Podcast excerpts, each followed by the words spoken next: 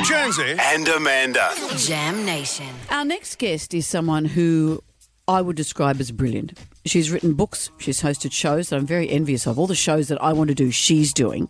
She's made podcasts, she's cooked for some of the most powerful people in the country, and she's created her own one woman show called 50 Years of Crabb, where she reveals her stories, her tips, and lessons from five decades of being Annabel Crabb. And here she is, Annabel Crabb. Hmm. Hi. I am here. Look I, at you. I just love this because I know that you're also a TV host and a presenter, but just you're a you're a wordsmith. You're a words person. How did you go about creating a stage show?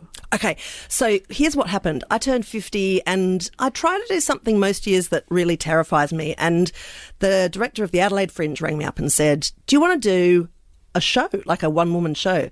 And I, of course, framed the word no loudly in my head. And then I found myself going, Yeah, why not? Because I actually took some long service leave. I've got plenty of time to write this thing.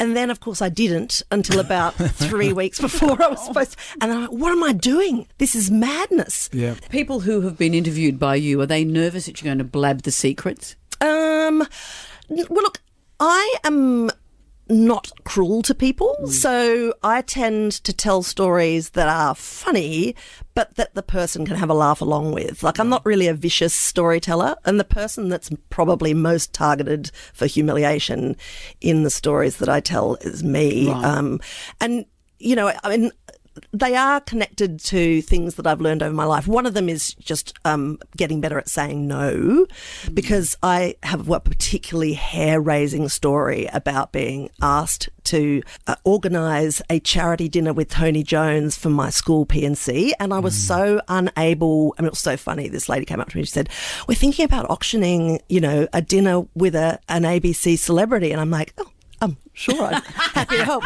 And she's like, So, can you ask Tony Jones?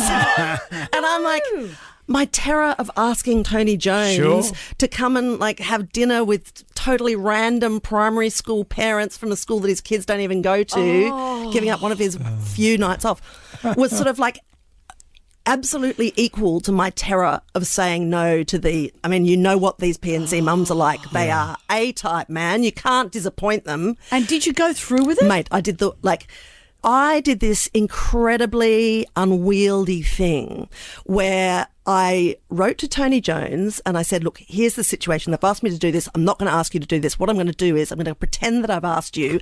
And then when the auction comes up, I will buy the auction prize. Oh. So that way I'm making a donation to the school. Cool. And you don't have to have dinner with anyone.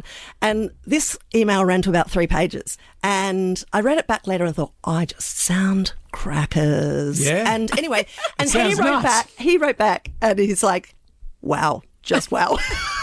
You're a so, nut. I know, right? You're a so nut. then I'm overthinking it. You should Yeah. have a thought track from my partner, Jeremy, through this entire process. He's just like, Ah.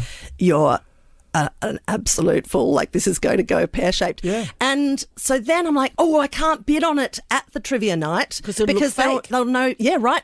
So then I, I, I recruit and buy a ticket for the trivia night for my friend Duncan, who's Oh. childless at that point. He's going to bid. So he's bidding, right? Ah. What I haven't factored in is that Dun- drunken, drunken Duncan Yeah.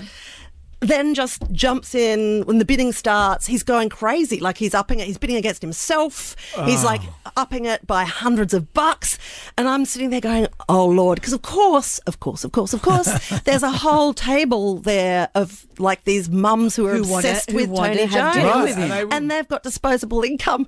Anyway, it So after you mortgage So- your house to pay for this, right.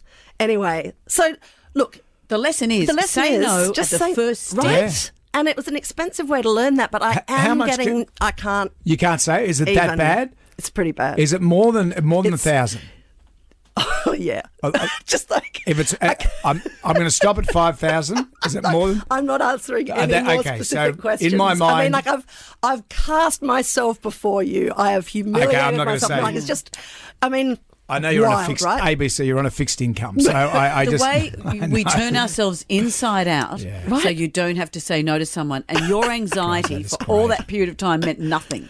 No, Ridiculous. Absolutely not. And um, anyway, I, I Anyway. it's funny. It's funny now. It's funny now. You know, I'm sure you could write it off on your tax. I'm pretty sure. there's a- sure I Jeremy can laugh I'm now sure at you how can write much up it on your cost tax. you. just shaking his head.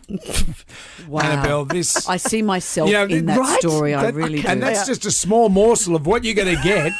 Saturday the 25th She and the Wednesday the 29th of November, uh, the Pavilion Performing Arts Centre in Sutherland. Annabel Crabb, get your tickets for 50 odd years of Crabb. Not you, you've already got tickets. I got Or are you going to do this? You're going to set people up to buy tickets. Actually, the first uh, five ticket buyers will get dinner with Tony Jones. Conditions apply. Head to Ticketek. Annabel, thank you.